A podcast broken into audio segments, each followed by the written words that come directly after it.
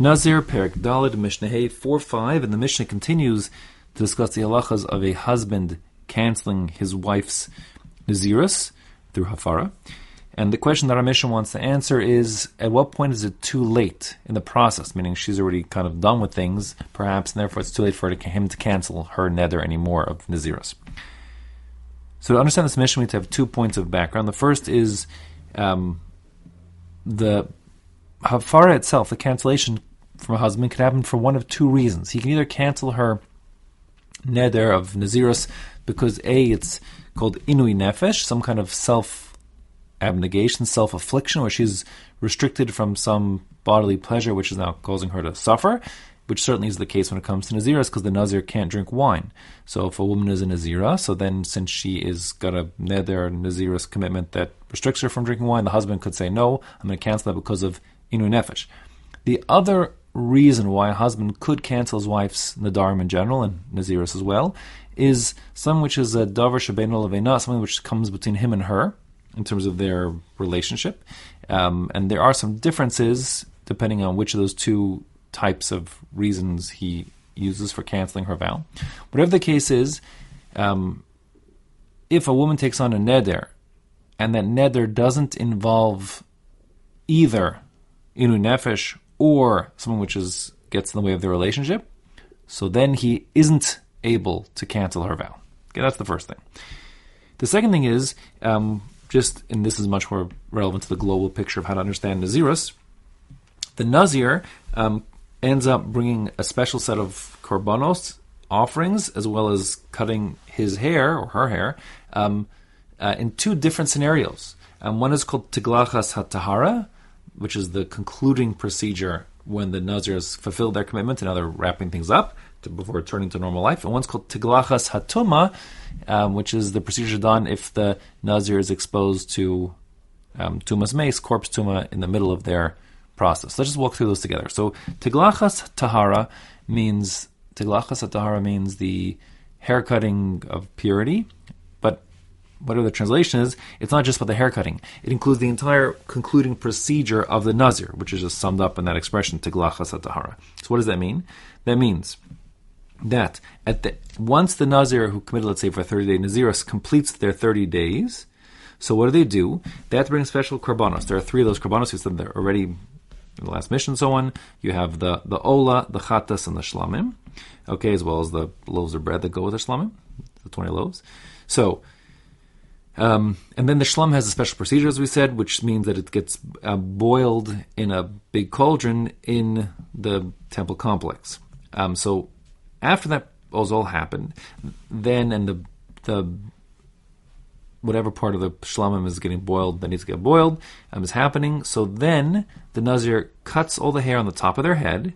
They put that hair underneath the pot with the boiling shlamim, so in that fire, um, and then um, at that point they're they're basically done. Okay, they're done, meaning that they've concluded their naziris entirely. It's all over. Now they're back to normal life. Okay.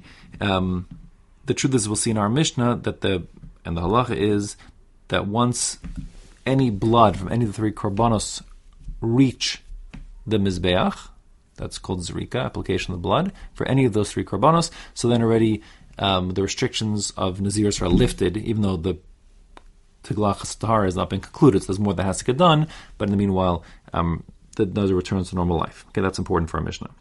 The other procedure where the Nazir is bringing korbanos, cutting hair, is the Tiglachas Hatuma, when the Nazir was exposed to Tumas Mace, corpse Tuma, in the middle of their commitment. So what happens then is they're tummy like any other person. I mean, they need to become tahor first, and the tahara process for someone who's exposed to corpse tuma includes um, being sprinkled on the third and seventh day of that proceed of that process um, with the mechatas, the paraduma water. That's the ashes of the burned paraduma and spring water sprinkled on him. And then after this sprinkling on day seven, the tummy person goes to the mikvah. After they come to the mikvah at nightfall, they're basically they're tahor entirely and they can start again. And in the case of the Nazir, at that point, on the eighth day, the Nazir would bring um, three korbanos, three different korbanos from the Tiglachas HaTahara. The korbanos that a Tiglachas HaTuma procedure requires are two birds, either Yona or a Tur, and then also uh, one's a chatas, one's an ola, and then also a male sheep as an asham, a guilt offering, the asham for the nazir. Okay, and after that, um, so then, um, oh, you know, I sorry, I skipped. Sorry, the, the I'm sorry. The the hair cutting of the top of the hair, if I didn't say it, happens after they go to the mikvah on the seventh day, but prior to the korbanos. That's the normal proper procedure. Okay. Um, so in any case, so that's the tiglachas hatuma. Now, again, our Mishnah wants to figure out when is the deadline for the husband to cancel his wife's naziris. So the Mishnah says inside, Nizrak aleha echad min hadamim.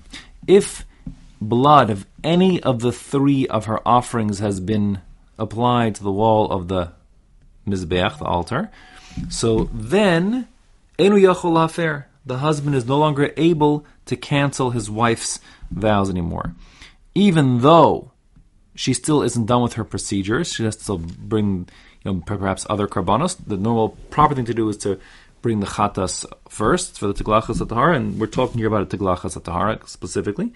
So, um, but it doesn't have to be, and meaning b'di eved is akiv if it's an ola or if it's a shlamim blood, it's all going to be once any of those three reach the mizbeach. She now the restrictions of her naziris are lifted, even though she has to bring two more karbanos and still shave her hair. Okay, so um, the Mishnah here holds that once any of the blood reaches the mizbeach of any of the karbanos, the restrictions are lifted. That's Rabbi Shimon Shita will see later on in the halacha.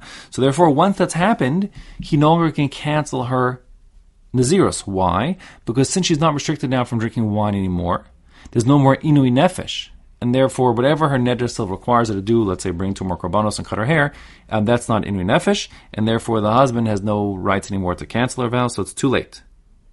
Now Rabbi Akiva disagrees, but he he's Rabbi Akiva afilu achas mukala behemos enu yochol lahafer. Rabbi Akiva says.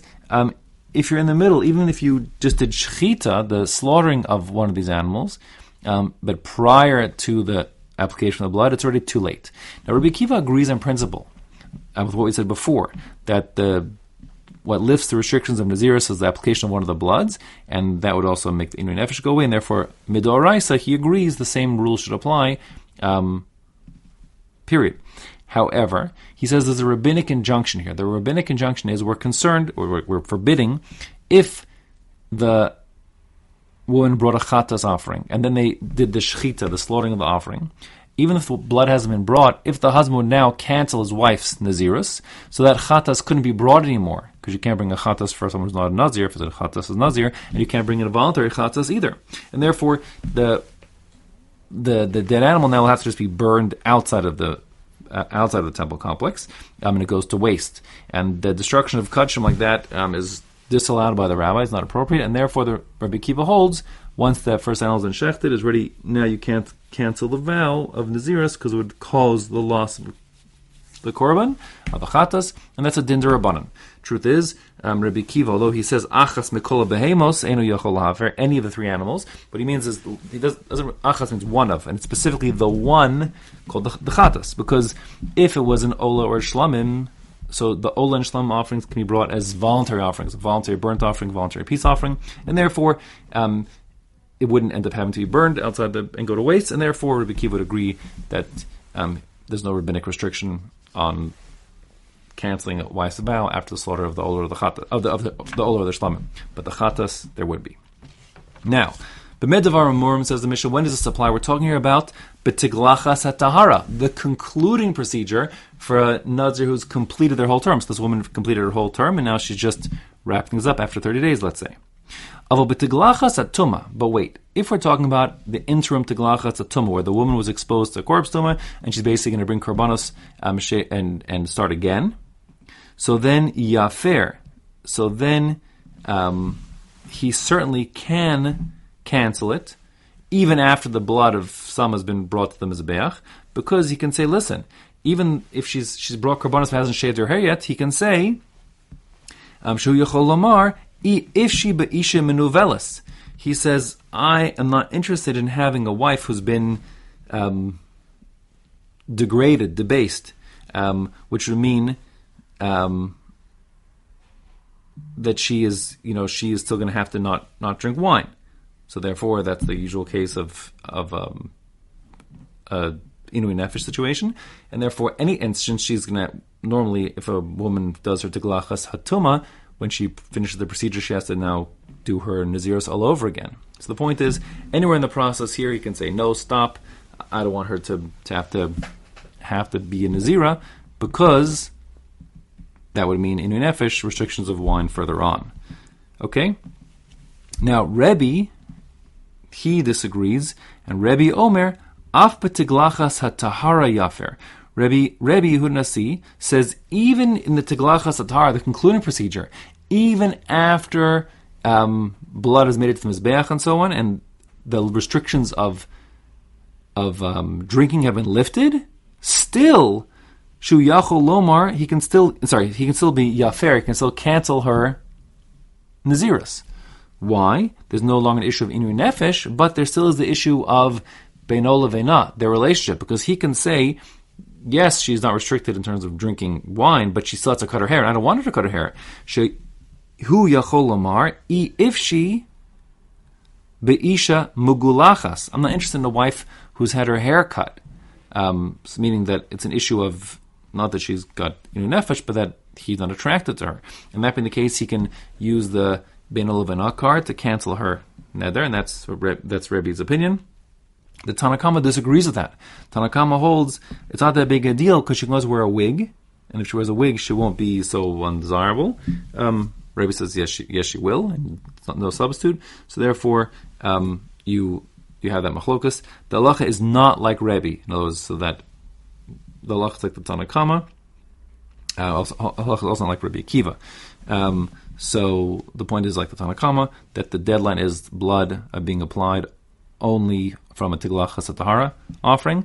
Tiglachas hatuma, we're in mid process, and uh, even after the blood's been offered, even though she has still cut her hair, he no longer can say I don't want her to cut her anymore because um, she can always wear a wig, which doesn't make her that um, doesn't mess up the relationship that that significantly. That's the halacha.